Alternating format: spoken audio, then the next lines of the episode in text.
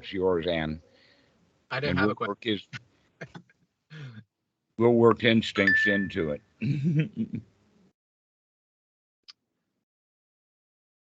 Does it show that it's recording there for you now? Right, Yes. yes. Okay. All right.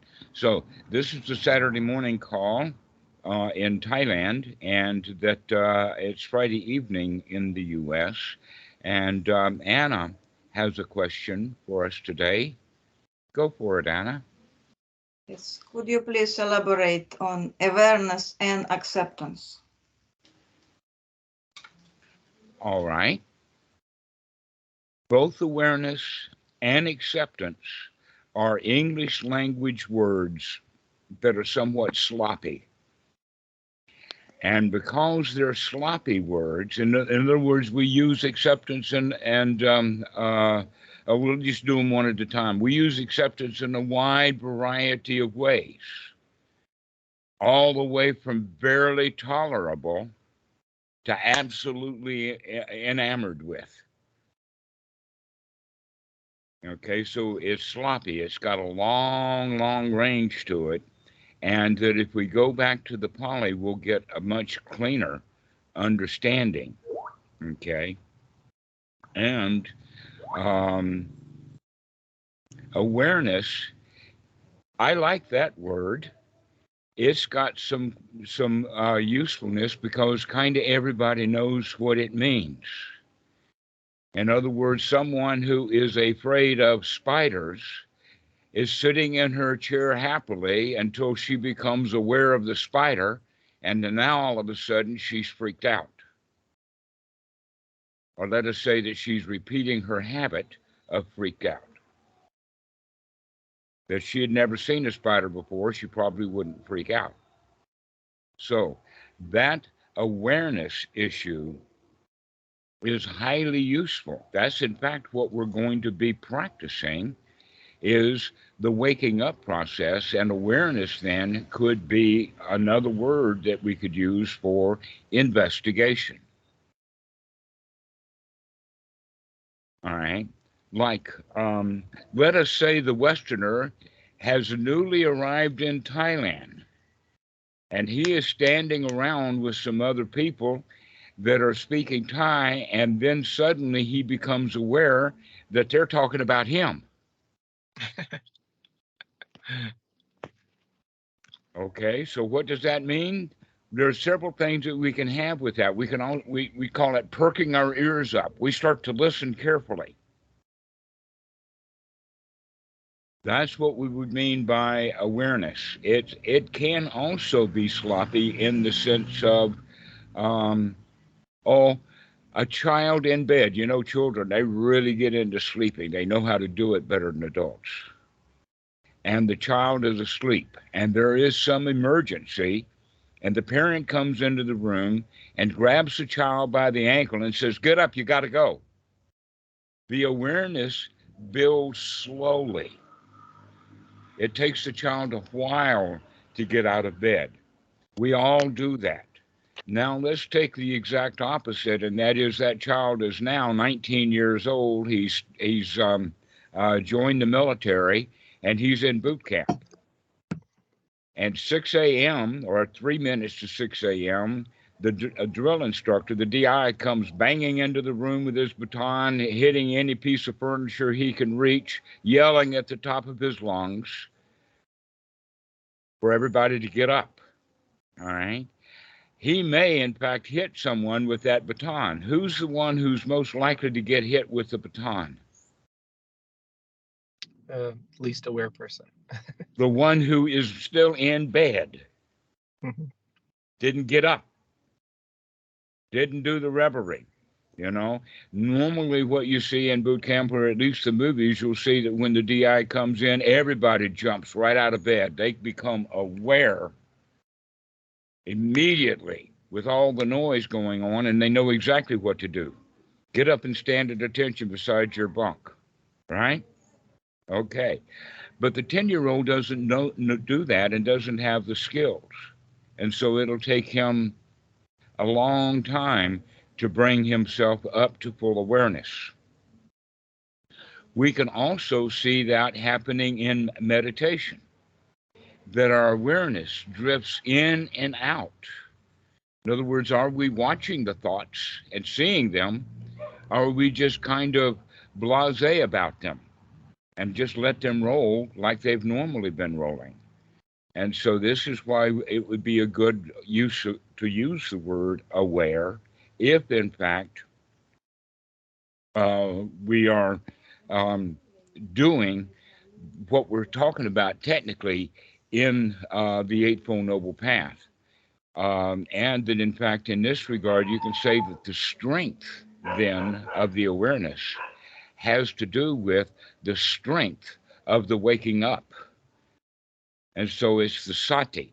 Sati needs to be strong. That's one of the things that doesn't is not well covered in either the sutras or in any of the Western uh, systems. But uh, success in practice of meditation has to do with the strength of sati, waking up. An example of that would be when we wake up in the bed in the mornings, we don't get up. We wake up, and what's the first thing that we're aware of is basically the body, the bed, the sheets, not the bed in a big square thing that you think of in the bed in the nine, but this thing that I'm laying on right here in front of me, this bed, um, close contact. Um, so we, we, that's actually a good thing to practice in the morning. And we can remember it when we go to sleep at night, when we're laying in bed. I'm going to be very, very awake when I wake up. The first thing that I notice, I'm going to notice that I notice it. Okay? It's a very good practice. You can think about it now. When you wake up, what's the first thing that you know? How do you know that you're awake when you wake up? Is it sensory stimulus? Is it input? Is it uh, slowly coming out of a dreamy state into reality? So, this is a good point. Um, we can practice that just when we wake up in the morning to, uh, to start recognizing that we have some control and some power over our wakefulness, over our ability to, uh, to be aware. Um, or um, another word that we can use is attention. And we often use it in the word uh, with the way of paying attention. Well, paying attention then would be right noble effort to do an investigation, to pay attention, to look, to investigate. And that you can see is actually closely related then to awareness or that waking up process. So these these English language words we have, we can begin to understand what the Buddha was getting at when he's using words sati, ditti, and virya. Sati to wake up, uh, ditti to investigate, to see, to know, and to take the right effort to make a change to that. To make a right effort to, in fact, discriminate between what is wholesome and not wholesome the actual discrimination of figuring out whether this is wholesome or not wholesome is most of the work. After we come to the conclusion, it's easy. Let us say that you were walking into a dark room and there was an object on the floor that could either be a snake or a belt. The obvious thing we're going to do is we're going to choose the dangerous one, the snake. But once we take the effort to do an investigation to recognize that it's not a snake, it's just a belt. That's most of the work because after we recognize that it's just a belt and not a snake, there's nothing hardly left to do. And so this is um, uh, a way of looking at it from the perspective, but in the West, they use these words without giving clear definitions. So, uh, hence the question that you're asking. So, awareness and um, um, acceptance were the two words that you were using. Let's talk about some more about acceptance. Um, I ran across something last night when we were doing the the Skype. Uh, Michael, I think that you read what I what I was saying about Christianity is all around uh, people feeling comfortable and and well because God loves them. I mean, the Christian church is just really heavy duty and the God loves you kind of stuff, right? Especially in evan- evangelicals and whatnot. Uh, but more in the Buddhist context, looking at it from not a God who loves me because he's conscious the way that a human is, but rather that we live in an environment that is suitable for us enough because here we are in it. That if in fact the temperature of the planet Earth was like 600 degrees, then whatever kind of creatures we would be, we would be comfortable at 600 degrees. And when we understand it like that, we understand that we are in this environment and it's pretty big and we're pretty small and we fit into it very well. And if we didn't fit into it very well, then uh, the big it would be kind of okay without us. But we can't be okay without our environment. We need the air to breathe. We need the food to eat. We need the sunshine. We need so many things.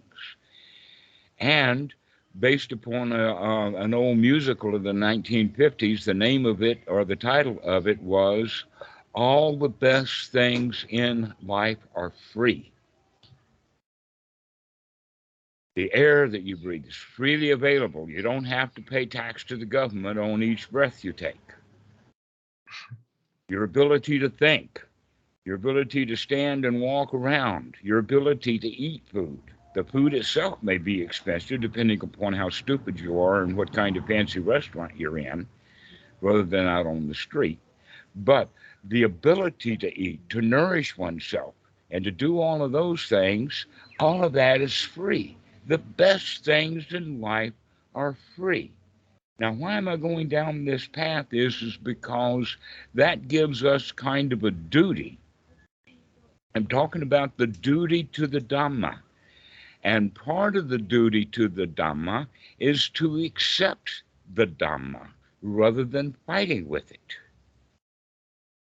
And so, in the Buddhist context, instead of the Christian being loved by God, here it's the other way around. We have a duty to the Dhamma. We have a duty. In fact, the duty would be to love our environment, to love God. Not God love us, but we love God. And what is God? It's everything else other than me. And when I start being not me anymore, that I really do fit into the environment, then there's just, let us say, an awareness of being God, because you're in God. You're right in the middle of it. You're in your environment. Now, the next point that we have to understand is, is that though uh, we intellectually understand that the universe is vast, incomprehensibly vast. But in another way of thinking, and a more primitive way of thinking, the planet Earth itself is vast. Even the best travelers who are traveling all the time, they don't make it very far because of the vastness of the planet Earth and the vastness of humanity and the vastness of culture and the vastness of uh, knowledge. It's just so vast. But that world that I'm talking about is actually an intellectualized version of the reality. In other words, when I talk about the world uh, and the vastness of the planet Earth and cultures and all of that, those are merely concepts. The real world is the world that comes in through our senses the things you can see, the things you can touch, the things you can taste, the things that touch you, the things that come to the body, and the experience of the body, including the feelings and the thoughts. This is our world. And so, uh, in the concept of metta, when we say may all beings be happy, that almost always becomes an intell- intellectualization or a, um, a concept of all of those vast people out there that I want to be happy. And the reality is, is that we don't have much control over that. In fact, it's nothing but a concept in our own mind. when I want to say, may all beings be happy, I'm talking about the lady over there, the dog on the floor, the dog over there, the porch here, the 10 year old sleeping in bed, that's unaware of everything. These are the people who are in my world. And so that's where I have an obligation, not just to want them to be happy, but to make sure it happens. So it's my love of God rather than God loves me is the is the the distinction. Now, what that means then, that's a bigger way of talking about uh, acceptance. It's it's not just acceptance in um, in that regard. It's more like seeing a long lost brother fifty or sixty feet away, and we run towards each other, putting ourselves into a great big embrace. Okay, that's the kind of acceptance that is really nurturing and really beneficial, as opposed to a toleration. Oh, I don't like it, but I won't say anything. So, um, the word acceptance may not be, um, let us say, um, pointing exactly in the right direction. And we want to be able to point in the direction of um, a full hearted, loving acceptance that includes acceptance of all of the warts and all of the bad sides and everything like that. That when we actually can love ourselves, that means that we accept ourselves with all of our foibles, all of our problems. Because if there's something in like inside of me that I don't like, that just leaves me in a state of not liking. But when I accept the things that I am, accept the past, accept it in the sense of being happy that it's there. A good way of talking about the past is, is that the past was marvelous enough to keep you alive up until right now. Your past was successful. You're still alive. So why not congratulate it? Thank you for keeping me alive. All that stuff in the past, whatever happened, didn't kill me. And so we're still alive. That's a different kind of acceptance rather than trying to get over it, but then being, um, let us say, hounded by or sometimes spooked out by old memories of things that have happened in the past. That we know that we've been screw ups. Everybody is a screw up. There's no such thing as perfection. And the more rules we have about how things are supposed to be, the more rules we're going to break. And so uh, that's where the Western mind comes in, is to the point that the um, we don't accept ourselves. We've got too many rules. We've got too many supposed tos. We've got a concept of what the world is like out there, and that we've got to fit into that world. The reality is, is that that world out there is just a concept. The world that we got to fit into is this world, the one we're right here in, right here, right now. This is the world that we want to fit into. And if we are aware of that, we can fit in quite well. So the fitting in process is basically the acceptance is learning to fit into your environment, learning to fit in so well that in fact you become uh, at one with it. This is what the, the, the word atonement means, is to atone means to stop the separation, stop the breakage, go heal it, and atone or become at one with it again. All right? So this is the whole quality that we're looking for And yet we've got this mediocre term acceptance rather than better terms starting with fitting in, in love with, completely becoming at one with, then. That would be the acceptance. Now, it's often uh, used in the sense of choiceless. I've heard the term choiceless awareness. All right. Guess what? Buddha didn't teach choiceless. We've always got choices.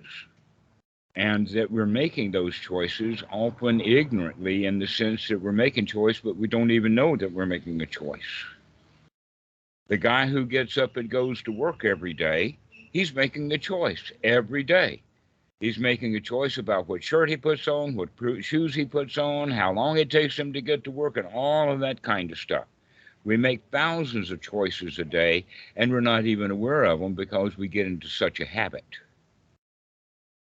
So, what we're going to actually now do is disrupt those habits in many, many different happy ways. We can find ways of playing with the world. So, as we disrupt our habits, an example would be uh, one of the ways that we have habits is how we use our arms. We get very, very, um, let us say, locked into certain kind of uh, gestures that um, are actually quite easy to see when we're talking. That when people talk, they're, they're talking with their hands. And when they're listening, they're often moving their hands and moving them mindlessly. Choicefully, but the choice was mindless.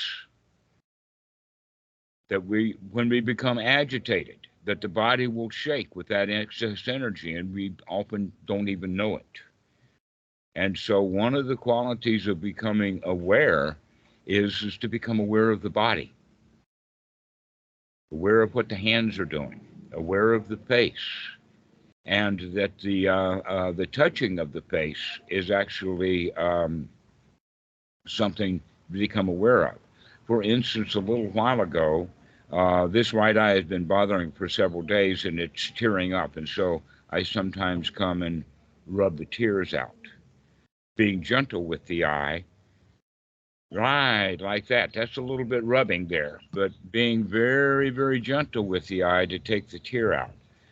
Okay, so uh, becoming um, environmentally aware, aware of our environment in a loving, nurturing kind of way, as opposed to the choiceless awareness that we have, which is automatic. That in fact, it's choiceless simply because it's pure ignorance. We're just ignorant of all the choices that we make.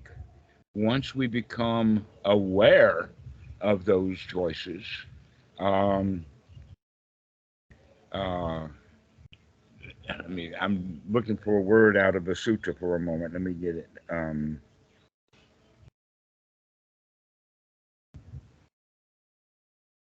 attention this is the word that I'm looking for.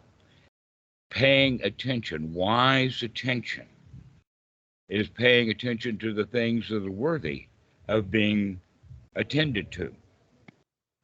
And so we pay attention, but often people are paying attention to the wrong things, paying attention to their concepts or plans, paying attention to things that are not very important. Another thing that people will often pay attention to, which is completely irrelevant, is does God exist? What is enlightenment? What is nibbana? All of these kind of conceptualized things that people have. Hello, Avery. Good to see you. So, when we pay wise attention, that means that what we attend to is important. Wise attention is paying attention to the things that are worth paying attention to.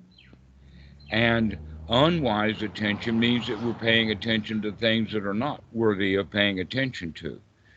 In the sutta, the Buddha talks about and gives a list of, of things that are unworthy of paying attention to and defines it in the way of we can tell whether something is worthy of paying attention to because uh, we get benefit from that. And that if we pay attention to the things that are not worthy of attention, then we wind up in a thicket of views. We have we wind up with a whole bunch of ideas about what things are supposed to be like, but we don't make much changes. In fact, we're caught in the same thicket of views. So, Number- what is? Yes, go ahead, Michael. Um, I was just going to add a little bit, or just um, today. I, today I was actually thinking about um, the word you're referring to that's translated as wise attention, um, which in Pali is yoniso manasikara. And I was thinking about the fact that uh, yoni, the word yoni, uh, means uh, it refers to the womb and the birth canal in Sanskrit and Pali. And so the, the word uh, actually indicates um, attending to the origination of things. And um, so I was just kind of that. So that's kind of what the Buddha defines as as wise attention is is attending to the origination of of whatever is arising, like noticing its origin. Um, and I just thought I would throw that out there just to add to what you're saying. Right, except that um, we have to make sure that we're not talking about it from the sense of Big Bang or um, 1066 Norman invasion of England or what happened in the Catholic Church or any of those kind of big oriented things out of history, Or like if but like rather the cause and effect of what's happening right now. If I'm in Like- this mood, how did I get into this mood? Yeah. exactly. All right. the way that I was thinking of was that that every every mind moment there's two paths that arise and one path is the path of suffering and the other path is the path of non-suffering um and so just continuously next line. what was that I said, You're stealing my next line. That's where we're going with this. okay we're in sync today Uh-huh. yeah, really. So, um, the things that are unworthy of attention or wise attention, he's actually got the list of who am I? What will I be in the future? How do I get from where I am now to get there? Who was I in the past? All of this stuff that people uh, are trying to figure out in their lives, the Buddha says these things are not worthy of, of, of attention. And in fact, we could even get our minds in a knot in the sense of um, the, uh, the six things of does self see the self as self? Does no self see the self as self or no self? Does no self see self, etc., like that? I mean, you can just get all twisted up in all kinds of things in the mind like that when we are paying attention to I, me, mine, who am I, what is anatta, and all of that kind of stuff. And it's very interesting because that seems to be the one issue that's come out of Buddhism that the Westerners have really, really latched onto. And I think that it partly has to do with the religions that have a soul. Because if you've got a soul, then you're well defined. God defined who you are, and that's it, end of story. But if there is no soul, now things get really wishy washy, and we got to go get some structure into this. And so we're all interested in what is anatta and um, how does self see the self, or how does the no self see the self, and all of this kind of stuff. Um, is there a self? And basically, what the Buddha was really talking about is, is that it's not the birth of the self, it's the birth of dukkha. And that, in fact, what is wise attention is, is this dukkha or not? That, in fact, the way that it's expressed, this is out of uh, Sabbasava Sutta number two. I think you already know that, but I'll say it for the group. The Sabbasava Sutta states all of this stuff I've been following along of what is wise attention and the benefits of wise attention and uh, what is unwise attention leading to a thicket of views and all of that kind of stuff gets down to then his definition of what is wise attention. And wise attention is this. This is suffering. This is the cause of suffering. This is the end of suffering, and this is the way to get out of it. This, this, this, this, this, or in the Pali, it would be tathata, or thusness. This is what's going on right here, right now. And when we can see the dukkha right here, right now, we can see its cause, which is what you were talking about, and then we can see the end of it right then and there. And we've got a method for doing that. and the Buddha further states in that same paragraph that when we can see this is dukkha, this is the cause of dukkha, this is the end of dukkha, and this is the way to get to it, we actually then destroy that personality view that was done in the first part of the sutta about who am I. Because we recognize that, that the dukkha and my experience with the dukkha defines who I am. He further talks about it in the sense of not just personality view, but silabbata paramasa, or our attachments to rites, rules, and rituals, is the way that it's stated in the suttas. But no, it's not necessarily attachment to rites, rules, and rituals. It's that these things are instinctual. We have the ability to attach to rites, rules, and rituals. It comes out of the uh, uh, the instincts, the the in, the instinctual herding that we do, wanting to socialize, etc., like that, um, is something that comes naturally to us. It's built into the DNA. So the ability to latch on to rules is the DNA. Which rules we um, attach to is culture. It's from our parents. And so we build all of that stuff up. Is think about it as is that we've got several buckets for our D, that we get from our DNA, and one of them is the the nesting instinct bucket. The question is, what kind of rites, rules, and rituals are you going to be putting into that bucket? Little examples like you got to make your bed in the morning. A lot of people have that rule. A lot of people don't. And if they break the rule, I'm supposed to clean, uh, uh, pick, uh, make my bed before I leave in the day. I'm going to have some kind of trouble. That in fact, back to the boot camp in the military, if you don't make your bed when you get up, you're going to have hell to pay. The DI is going to see that, right? Well, mommy and daddy in some cultures are like that. So that's just one example of making the bed up. But we have 10,000 different rules that we put in there. I, you could get the imagination that it comes from a baby monkey that is high in the nest with all of the other monkeys uh, up in the tree, and this baby monkey has got some sort of ailment or whatever, and it just won't shut up. It's just screeching and screeching, and mom's putting her, uh, her hand over the mouth, and eventually one of the big gorillas, possibly the alpha, is going to take that infant and throw him out of the nest. He would rather that infant be eaten on the ground by the leopard than the whole family get eaten by the leopard because the leopard knows where the nest is. So this nesting instinct is for the protection of the group. This instinct actually then becomes um, uh, very valuable in our culture in the sense of society, of collecting together, nurturing one another, caring for each other, families. All of this is part of that nesting instinct that we have. And it's quite valuable when it's used wisely. And it can be a hell on earth when we manage it unwisely.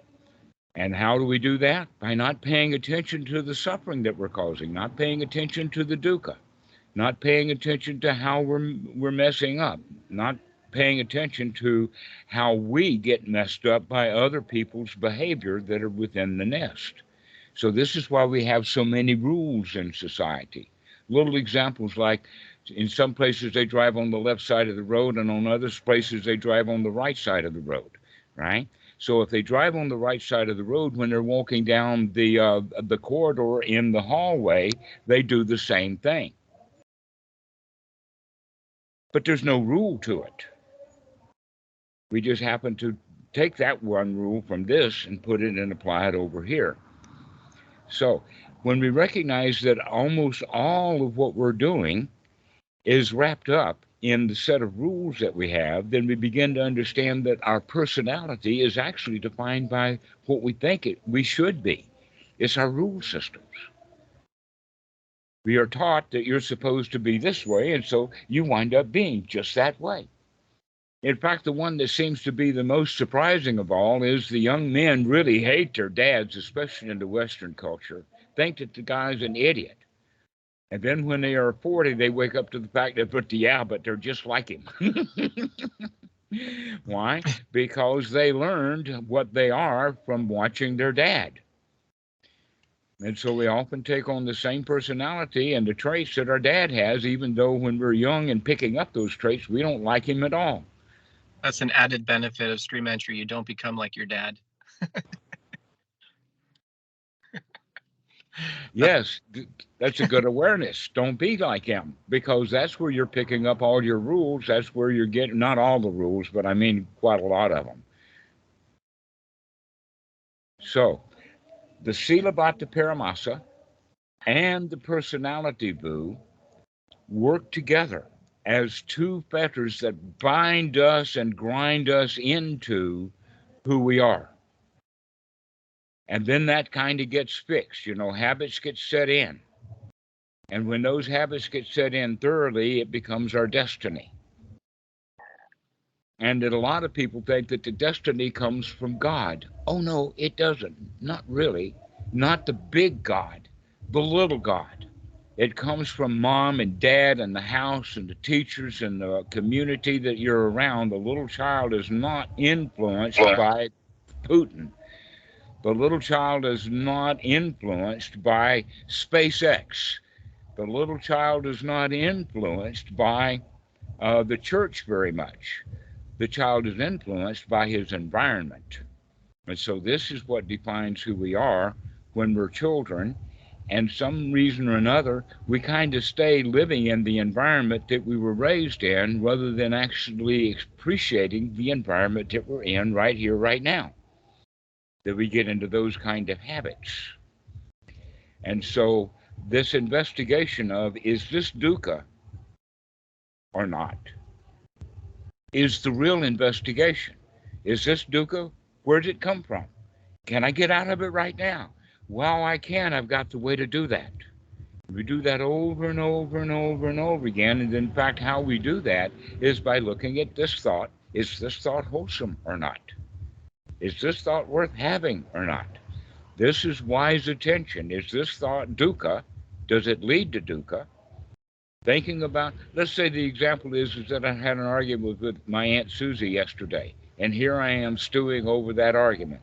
I should have said this, I should have said that. Well, when I see her again, I'm going to really let her hold it. Right? We're actually planning on having a great big fight. And we don't even know that because we think that it's pleasant to eventually figure out what I should have said to her yesterday. And when we oh, really wake up, we can wake up to say, wait a minute, having an argument with someone now that I had an argument with yesterday is completely unbeneficial right now. I can do a whole lot of other things better than this, continuing that argument.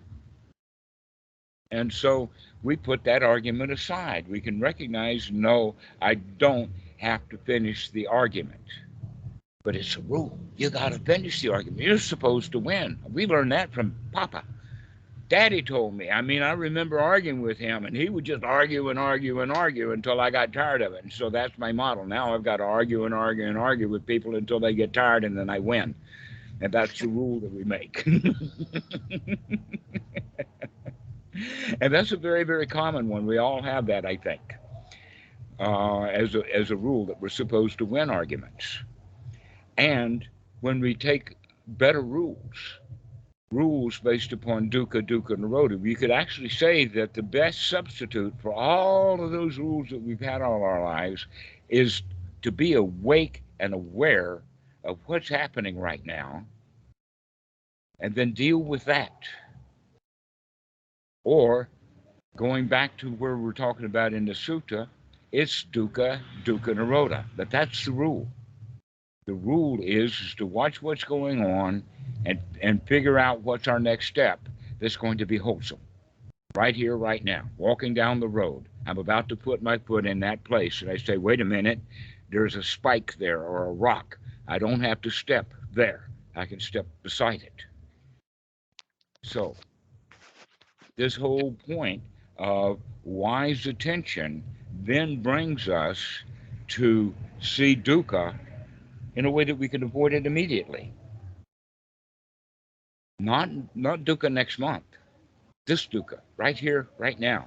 This is the only one that we need to be aware of in the present moment.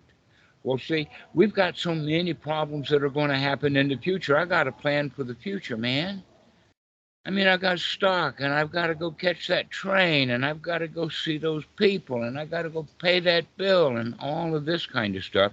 And we wind up in that sort of mentality like life's a drudgery. I've got to fit in, but I don't want to. And the way that we can change that is by recognizing that I've got a choice about how I feel about things.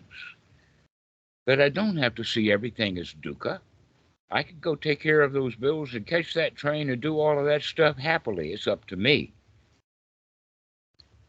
But I got to get those the mind out of the mindset that everything is a drudgery, everything is a responsibility, everything has to be done.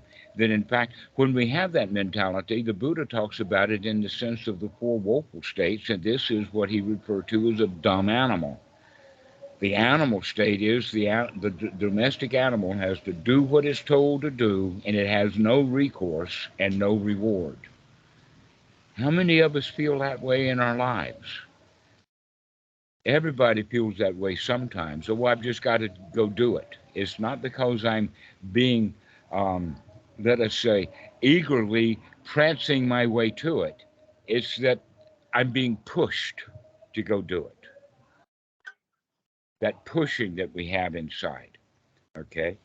And when we begin to understand that, oh no, it's not that pushing that's going to keep me going, it's the fact that I can actually enjoy what we're going through because there's no dukkha to it.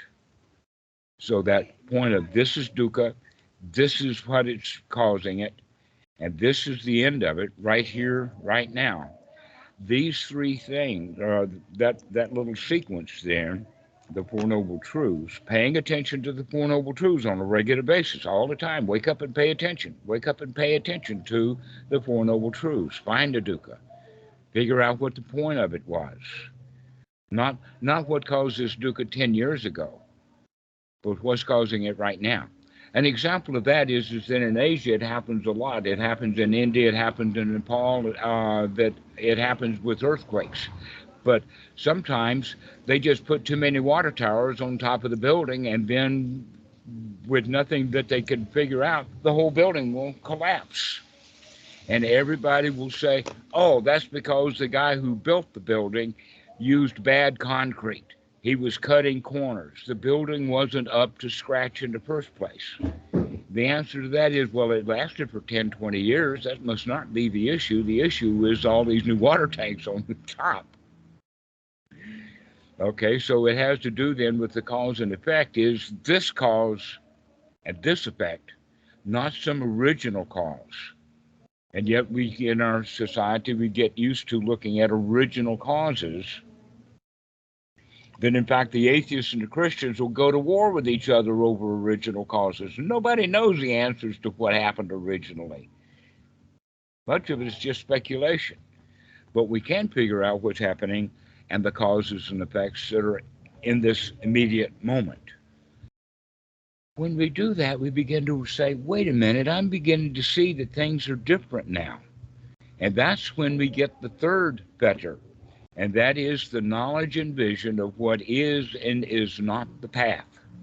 The knowledge and vision of what is and is not the path, the the uh, means that we could see that oh, the dukkha is right here, right now. That's what to be seen. All the cause of the dukkha is right here, right now, as can be seen. Oh, the relief from that dukkha is right here, right now. It can be seen. And the method to do that is by waking up, taking a look, seeing the dukkha, and making the change to come out of it. Over and over and over again. And that's where that third fetter then comes to the point of the knowledge and vision is what is the path right now. And what is not the path back then and out in the future. That's not the path. Another way of looking at that is is that whatever we've been doing was not the path, but practicing watching this present moment that is the path. And so, this statement of knowledge and vision of what is and is not the path is a very, very important point. That's actually a change, and sometimes it's referred to as the change of lineage. You are no longer in the lineage of the ordinary people, the ordinary mind, the one that's looking for original causes and is looking for big issues and looking for problems to solve and all of that. And we change it to the lineage of the Buddha. Our lineage is, is that let's look at what's happening right here, right now, and make a change. This is the path. That process, that change of lineage, actually is um, also referred to as uh, the sotapan. But there's a little bit more to it than that. That's only the early, let us say that that is the uh, the uh, the path, the step of the sotapan, not the full blown fruit of the sotapan. It's uh, because why? Because there's more to it than that. The next step, by the way, after step three of knowledge and vision of what is and is not the path, that's when we begin to accept ourselves with our old habits the way that we are. We start to nurture ourselves. In the sutras, it talks about, uh, most specifically, it's referring to the Patimokkha ceremony, where before the ceremony is done, every young monk will go to a senior monk and confess what he's done wrong in the past couple of weeks or months, depending upon when they do the Patimokkha. And so that actually is a kind of confession, but it's sure different than the Catholic confession. Why is that? Because the Catholic confession ends with a penance. It ends with a job to do. It ends with a price to pay. It does not end with the way that Jesus would end it when he says, Go and sin no more.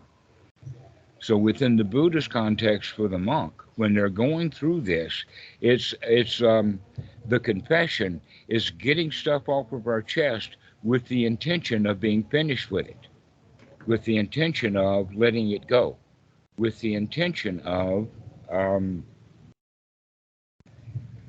being able to do the right thing. But then we make a mistake again. Never mind, we'll go back and we'll get it again. And we keep coming back and coming back and coming back to the right way. But in the process of doing that, we accept ourselves, warts and all. We accept our problems. We accept that we're only human, just like everybody else. That's hard to take for us who are prideful. I mean, I'm, I'm, yeah, go ahead.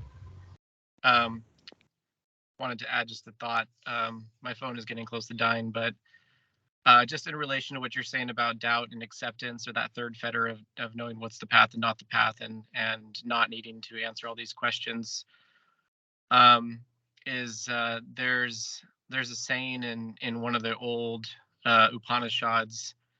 Um, they say that uh, God is unknown and unknowable, and you know, the word God, um, whatever its implications are. But my understanding is that that it, it it's a different it gave me a different understanding of what that saddha that faith or confidence is which is to basically accept what is unknown and unknowable and just have confidence in what isn't knowable in this moment and pretty much the ability to let that all go and to just rest in the the clear awareness of this moment of you know what is dukkha and what is the way out of dukkha. And um that understanding really helped to- sort of turn that fetter of doubt on its head for me. Just the ability to kind of let go of all that is unknown and Mm-hmm. unknowable and have faith in that let that not knowing, so to speak. It's it was kind of an ironic understanding that, that I guess you can say. Yeah, that's an excellent point. This third fetter that we're talking about, the knowledge and vision of what is the path and is not the path, actually is referred to often as the fetter of doubt. Why is that? Well, basically, what that means is is that fetter uh, that that not only is this doubt in the moment, in the mind, is a hindrance, it's got that underlying tendency of not knowing and being afraid because we don't know. It comes out of the self preservation instinct that if I don't know where the dangers are around me, I'm dead. That if that uh, uh, alligator comes jumping out of the water where I'm drinking, I better move out of the way. I better be aware of what's in the water around me. And if I'm not, I'm going to get eaten. So that's part of our instinct, and we're built in that way. And so we kind of want to know so that we'll know where the dangers are. And the answer to that is is let's get ourselves in a state in a place where we're not in danger. And because there's no fear now, we don't have to go make stuff up about what we might be afraid of what could happen. So, in that way, you could say then that all questions about the Dhamma is coming out of that doubt that is underlying the base to fear. And that uh, talking to the teacher on the internet and whatnot, that's the time to ask questions. But when we're sitting down alone, that's not the time to ask questions because the practice itself is so easy, it's so simple that there is really not that much to it. Easy enough to remember, there's nothing to doubt. Wake up, take a look, make a change, and congratulate yourself. We just keep doing that over and over and over again. And, and any time that we say, Well, am I doing it right? The answer to that is wake up look at the fact that you're asking a stupid question. You don't have to ask that stupid question, Am I doing it right? All I have to do is relax, and then I'm doing it right. And so we have, uh, especially in the beginning, and it seems to happen a lot in the Goenka retreats, where people get just all kinds of of doubt. Am I doing it right? This is hard. Is this a good teacher? Why am I doing this? I want out of here. All of that kind of stuff. It's just painful in the mind and people don't see that. If you'd recognize that all of these doubts and all of these worries and all of these fears and will I get what I want and any of that kind of stuff is painful. And all we have to do is say, everything's all right, everything is fine, there is no danger. And then we can relax into that. So, this is why both awareness, attention, um, and acceptance come in to play when we're doing it correctly. But these words are just kind of buzzwords or noise words for the average Buddhist because they really don't know how to apply it. And choiceless awareness is certainly incorrect because we're making choices all the time. The thing to do is to become aware of those choices. And so awareness can... rather than choiceless. Pardon? Awareness of choices rather than choiceless awareness. Right, aware of the choices so that we can improve those choices. We can make some decisions here that we don't have to keep going down the same, let us say, going down the same bumpy road over and over and over again, not really liking it, but kind of accepting it. I've got to go down this bumpy road because it's going to take me where I want to go. And so I accept that bumpy road. Yeah, thank you so much, Dhammarato and everyone. I, I have to get off the call, but I enjoyed it. Excellent. You have All a right. day and a good evening uh, wherever you are. we'll see you. Thank you, Michael, for your uh, input and uh, presence. We'll see you. We'll see you. I'll see. You. There's something interesting that I wanted to talk about for a second. All right. Avery, go ahead. Well, um, I've been noticing like the mind, it. I I don't know if it's like. Okay, so you know you know how a cat will like relax and then as soon as the slightest sound is heard by it it'll perk up and then it'll like be on high alert like from like it can be relaxing and chilling and purring and whatever and then it hears something and it immediately gets alert Mm-hmm. Yeah, that's what we're going to start practicing. It's interesting. yeah. Uh, uh, but I kept thinking like if that's like if fear is such a big like prominent emotion to people and animals because it's like a baked in thing like humans are animals then it, it's kind of unnatural to be in a state where you are totally relaxed because the brain is always like oh you got to fear this you got to fear that you got to That's the habit we get into. We don't have to be in that habit, but that's the habit we get to uh, coming out of the DNA because it, in the really, really old days when we lived in the jungle, then dangers were imminent. But even by the time of the Buddha, they had built enough society so that danger was not imminent on a moment by moment basis, on a regular, all the time basis. That in fact, the times, Avery, that you've actually had real danger, let us say today, you've probably been in real danger today only once or twice, or maybe not even at all, not even one time. But there was a time when humans would have to deal with 100 or 200 dangers a day. That mechanism of dealing with 100 or 200 dangers a day means that now we misapply that danger mode so that things that are not really dangerous at all, we feel that they're dangerous.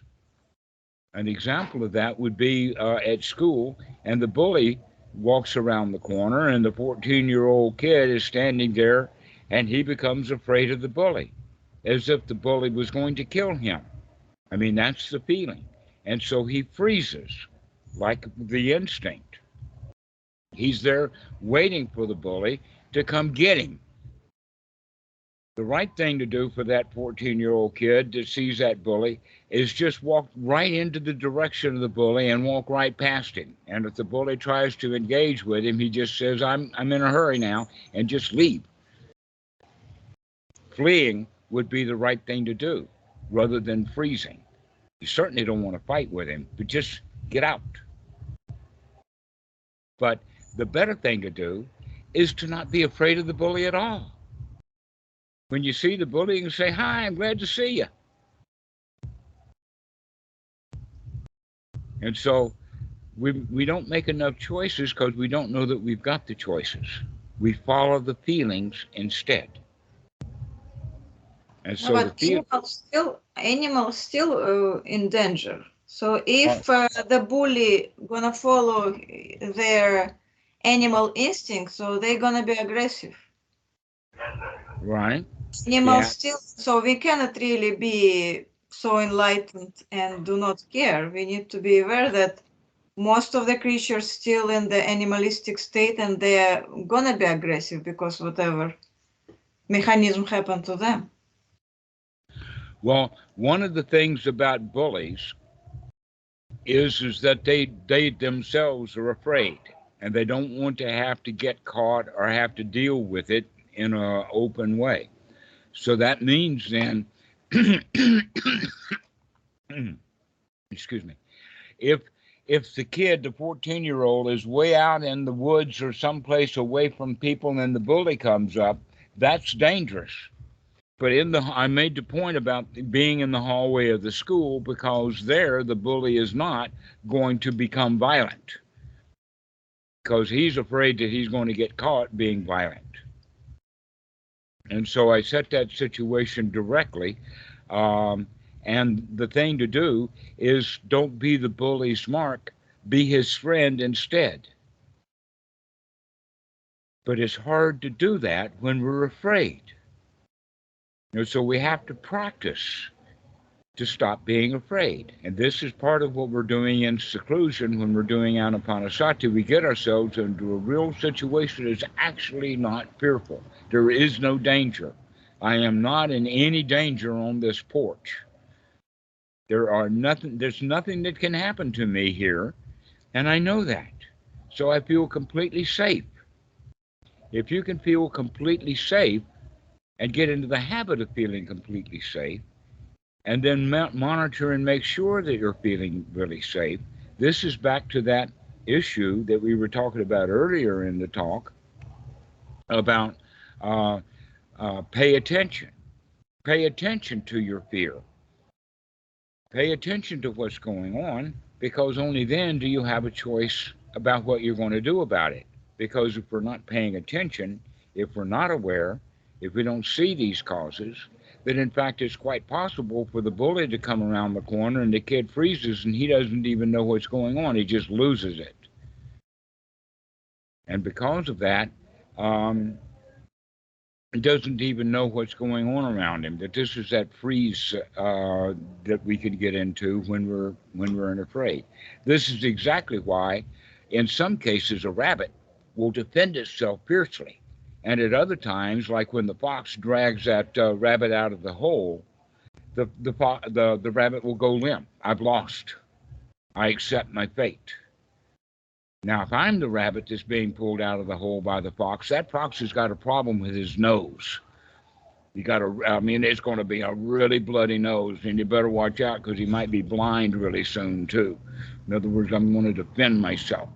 I'm not going to be um, in the situation of uh, being in that state of freeze. And but these are um, in the in intense situations when there's real dangers. Let's go back to how are we going to deal it when there actually is no real danger. Why do we perceive that there is dangers when there's not any? Why do we have thoughts of dangerous things? Why do people talk and then say there ought to be a law and there probably already is a law? is because they're they're afraid and they're not aware of their be of their fear. And so um, practicing watching the fears come up. I mean, students talk about it to me in words like I feel tense, I'm anxious, uptight. Sometimes they'll even use the word panic, which is really just another word for various levels of fear. And we could deal with that fear by telling ourselves there's no reason to panic right now. There's nothing to be worried of. Let me panic when it's time to panic. And let's not panic now. There's no reason to panic just because I thought of something to panic about. There's no reason to panic.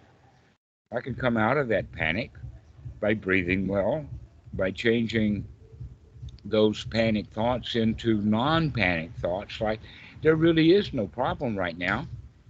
I'm, I'm safe, I'm secure, I'm sound. No problems, no worries, no place to go, nothing to do, and everything is hunky dory. And we need I've to keep talking. Yeah, go ahead, Avery. Oh yeah. Um, I've heard that when people practice, they uh, I've heard people say that it's actually quite enjoyable to notice like when things that are dukkha, such as doubt, even fear, come up, and then they like they're like, "Oh, old friend, like you're here now, all right." And then when they do that, they can go back to like. Can you like feel like what fear feels like in the body, kind of? Certainly. What does what does it often feel like to you guys? I'm Okay. curious. um, let us put together fear and anger because anger in the body is easier to see. In fact, when people are angry, everybody in the room knows it except the guy who is angry. All right. You can listen to the sound of your voice. Are you speaking fast or are you speaking loud? That's an in- indication. Also, when people are angry, they will get tense around the, the neck but that that tension is not really angry it's fear that in fact uh, it, it comes out of the primitive state that the neck is the most vulnerable place that the human has if you look at old military costumes uh, armor and things like that the japanese um, and even in the thai they'll have a great big thing up here uh, to keep the sword from being able to strike them in the neck. So the neck area has been a very, very sensitive place. That's what the uh, going for the jugular, getting your throat slit. When lions attack, the the reason that a, that male lions have such a great big hairy big mane is that mane will actually protect the lions from other lions because you know male lions they get into fights and and, and uh, one of the determining factors is how big the mane is because if the mane is really, really thick and really, really hairy, then the opponent doesn't get much uh, chance to get his jaws all the way into the throat. Look at the way that we dress. I mean, look at the fact that uh, the collar, that the collar that you have on your shirt is reminiscent of this protective area around the neck because you can throw that collar up for protection around the throat. Okay, so this is where all of that stuff comes from because it's well known in, in uh, human culture um, to protect the neck. And so we, when we're afraid, we'll raise our shoulders up like this. If you catch a kid doing something in school, you can tell because their shoulders will rise up. So, uh, the whole part of anapanasati and getting used to watching the breathing is to relax the body to get to know the body, to find out where those tensions are so that we can relax. Now, one of the things that I remember practicing back in the 1970s when I was uh, studying psychology were various behaviors that indicated various things. And that one of them uh, that I remember was the wrinkled brow. When people raise their eyes and they get big wrinkles up here, as you'll notice, I can't even wrinkle my brow anymore. I can't do it. It's been so relaxed for so long, I can't even do it. But some people you can see in the, yeah, right. Um, many people will have those great big lines on their head, uh, face because they're in the state of confusion, they're in the state of surprise, and often it's associated with lying. And are they going to be able to get away with the lie? So uh, this is called, by the way, in in uh, TA, this is called a, a please me driver. It's where after somebody tells a lie, they'll shake their head like that. They'll raise their brow in um, uh, in a questioning kind of mode.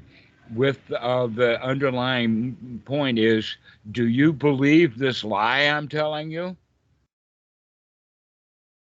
And so there's many different ways that you can tell, many different postures that people will take when when they're lying. Uh, they also will um, um, introduce the lie with a new catchphrase. One of the popular one is "This is no lie," and then they'll lie to you. Uh, so, knowing when you lie is a good thing that we can catch that we're lying. We can catch when we're loud. We can catch when uh, we're anxious. That in fact, you can see the anxiety as an agitation of the body, frivolous movements, uh, fidgeting. Um, and so, how we can do deal with that, Avery, based upon our last conversation, is again by watching what we're doing. Notice the body from the outside and see the agitation, the worries, the fidgets, the uh, the movements of the hands, etc., like that, and then go on to the inside and start looking at it, especially in the area of the chest. Is there any tensions in the chest?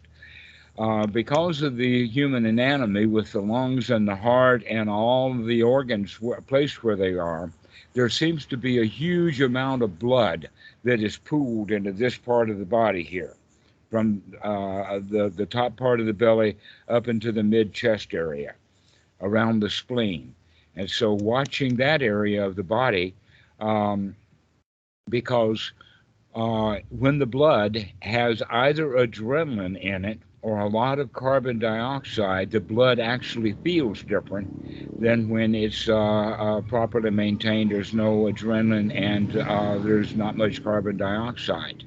And so you can actually feel this if you start paying attention. That when you're breathing in, is there any tightness in that um, full in breath? Can you breathe into the tension? Can you breathe into the anxiety? Can you actually uh, notice that it can be uh, adjusted, moved around, that it comes greater when you're taking a very deep in breath, and when you relax on an out breath, the uh, the tension and the chest goes away. So these are the various things that we do. This is um, uh, Anapanasati. Actually, um, the first part of it in the sense of the body, the feelings, the mind, and the mind's objects, this body part is very, very important part of the practice of meditation to become aware of what the body is doing, aware of the movements, aware of the tensions, aware of the um, uh, the stress, tight muscles, and that a good thing to do uh, if you have tensions in the neck, tensions in the is to actually give yourself a massage. Move your head, roll it around, find out where the where the problems are, where the tensions are, so that you can relax them. Many times, students will talk about having headaches when they're meditating. Now, the question is: Is, is the habit of the head, headaches associated with the meditation, or are they doing something in the meditation that creates the the tension, or is it something that they become aware of because they're paying attention now. But in both cases, it generally has to do with the fact that the head and the face have more blood coming in, but the tensions in the neck and the capillaries and all of that means that now the blood pressure can't get back down. And so um, the head fills with uh, blood that's not being used very well because the new blood can't get in, and the old blood can't get out through the neck. So rolling the head around, giving the neck some uh, freedom, getting the tension out of the neck, and doing that kind of stuff will often eliminate a headache or uh, heavy feelings in the face is because the body's not relaxed. Relaxing the neck, relaxing the shoulders, playing with it an example of playing with it would be start noticing that when you breathe in, your shoulders rise, and when you breathe out, the shoulders fall. So is it more Like this. relaxing to breathe out? Pardon? Is it more relaxing to breathe out? I- Oh, been trying to- absolutely. Yes, taking air in. Then, in fact, uh, the easiest way to answer that question is the last breath that someone has is an out breath. They call it expire. Expiration. That's the last one. Why? Because the next in breath's just too much work. So, yes, there is work on the in breath to make sure that you're getting a lot of air.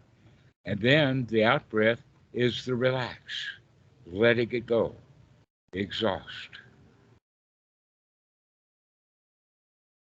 So from that perspective, it's easy to say, yes, there's a little bit more work in the in breath than there is in the out breath. Let's pay attention to, to that effort. Make sure that you're putting in the right effort to take a really good in breath. Because if you're taking a really good in breath, then naturally you'll be taking a long, easy out breath. Yeah, I've really been trying to experiment with breathing and like really get relaxed. I I'm not sure if there's ways to breathe uh, in a more relaxed way. I mean, I've heard of diaphragmatic breathing if you've heard of that. That's belly breathing, by the way. Mm-hmm. I I, I don't I've been trying to practice that more.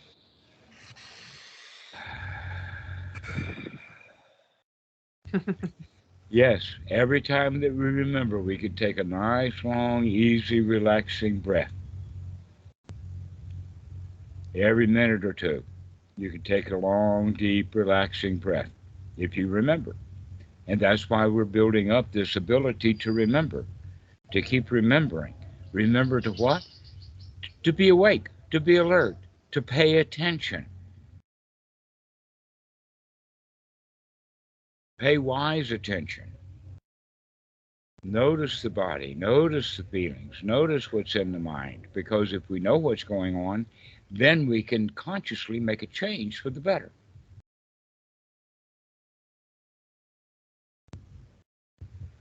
So, Anna, did we get these two words that you talked about from the beginning? Have we found, have we challenged them? Have we gotten a good answer for you? I think so. I will try to formulate and we'll check it with you again. Yes, I think so. All right, yes. So acceptance has um, a wide variety that you can barely tolerate something, but you say that you accept it. Okay. And then there's all the way in, uh, to the other side of acceptance in the sense of best friend. Become your own best friend. Accept yourself. Warts and all. Love yourself. This is the uh, the way to, to look at it. And and in that regard, the word acceptance actually doesn't have any of the kind of power that we really want to put into it. Affection might be a better word.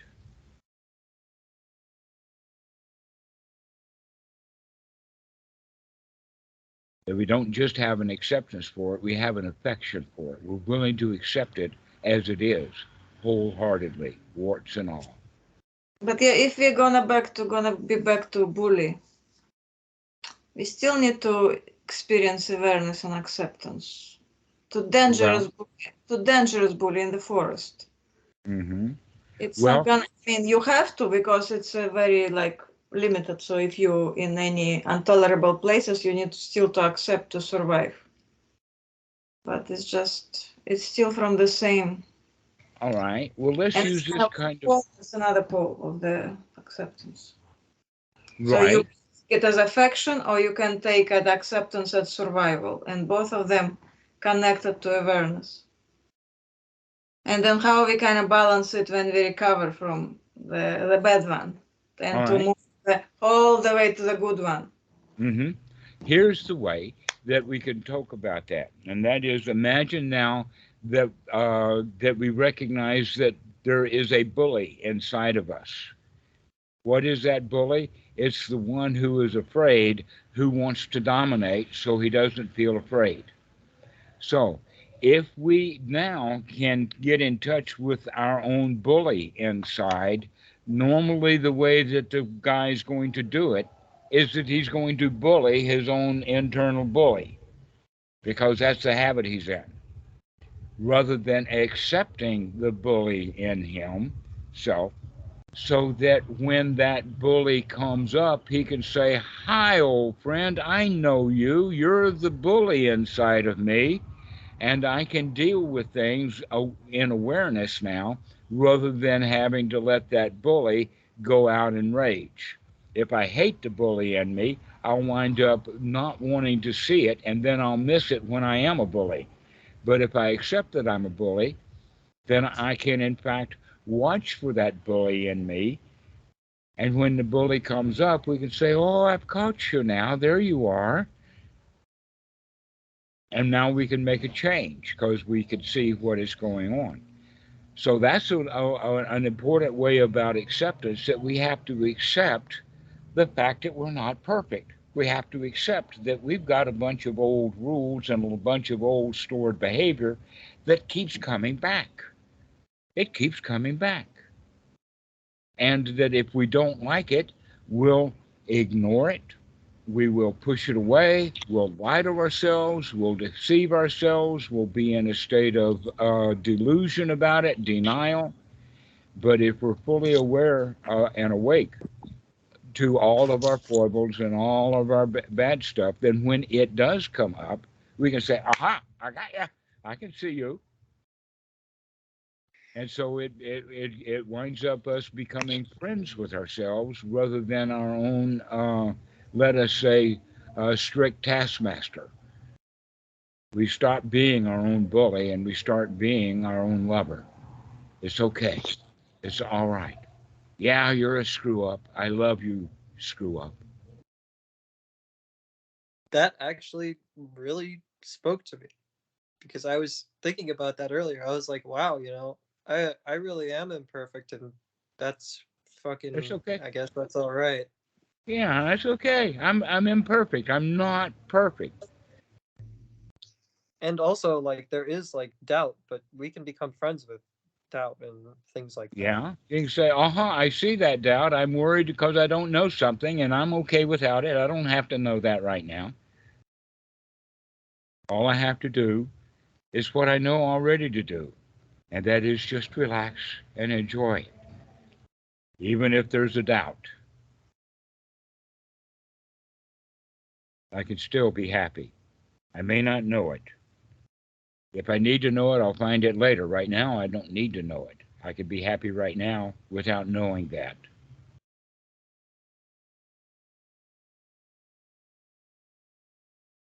Now, the whole point about that is ultimately every one of us is ignorant to the big thing. I mean, you, there's so much about physics and uh, the outer space and what our telescopes are doing, and there's still so, so much to learn that nobody knows yet. And then there's all the stuff that those people know that we don't know. Like an example would be uh, uh, the dean has a party, and all of the faculty, especially all the older faculty, come to the party.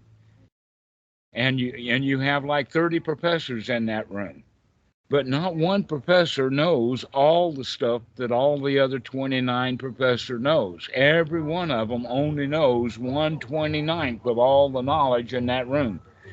And it's not possible for one person to know all the stuff that somebody else knows we're going to remain ignorant. Get used to it. You're ignorant. You're not going to know everything. The question is do we know enough? Enough what? Just enough to be happy. That's all we need to know is just enough to be happy, to be satisfied. All we then need to know is can I wake up and be here in this present moment? Can I check things out and see what's happening right now? I can make some choices. If I see uh, complaints or uh, doubt in my mind, I can say, hey, I don't need to know that. I'm being okay. We can change our perspective, change our point of view, and I'm okay right now. No place to go and nothing to do. I don't have to go get that book out and look that topic up. I could just sit here and relax instead. So we can prac- practice that anyway if we can see it.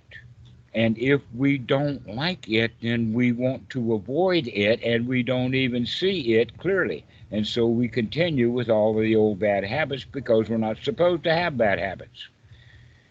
When we can accept our bad habits lovingly, then we can see them clearly and easily and then we have choices about what we're going to do with it.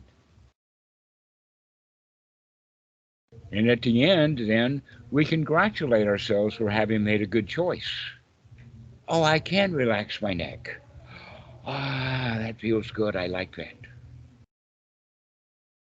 Or I can take a deep breath and rely and relax and sigh out.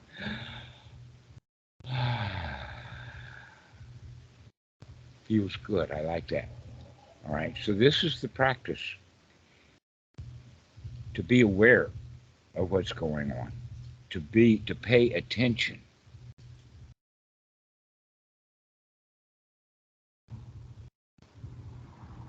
So, anybody got any last questions? Anna? Anything? Now I'm thinking about pain in neck, which is very good, but I don't have questions. I just need to meditate. Yes, yeah, just practice. Yeah, we can just practice being happy. All right. Well, we'll, I think that this is a good time to finish this conversation. Guys, this has been really great. Thank you for this opportunity. I really enjoy this this kind of talk. So we'll see you soon. Avery, do you have any last comments? Anything to say? I'll be all right for now. All right. all Yes, right. you'll be all right right now. Good enough. Wanted thanks to show you, show- to show the book I'm reading now. Tamara. What's up? The Socratic method. As you Oh. told ah. me, yeah. Just began, but very enjoying it all. Yes, great. What's what's that book about? I'm curious. It's about asking right Yeah. question and kind way. Asking the right questions. That's what it's about. In kind way, yes. Mindful and kind way. Right. You don't tell people what you know about them. You ask them to tell you about themselves. That's basically it. That's how Socrates taught, and it's called the Socratic method because Socrates, when people would make statements about things, he would ask them a lot of questions about it to get them to see that they were wrong, that they have to see it for themselves. You can't tell somebody they're wrong. Nobody wants to hear that. But you can ask them questions so that they can figure it out for themselves. And never think that you are right. This is another big thing. You never, Socrates didn't think that he is right. He was asking the questions. He was asking questions, right? I'll check. I ask a lot of questions, otherwise I'd look pretty stupid. Because I would be a know-it-all. I'd already know, and then I wouldn't ask questions. So basically, this is an important point, and yet it's been relegated to just one little book on the top of the shelf up there. And this is something that all of us should start to practice. This is don't assume anything, ask questions to other people. Stop asking our own questions to ourselves and just relax. But when we're around other people, don't assume you know anything. Ask questions.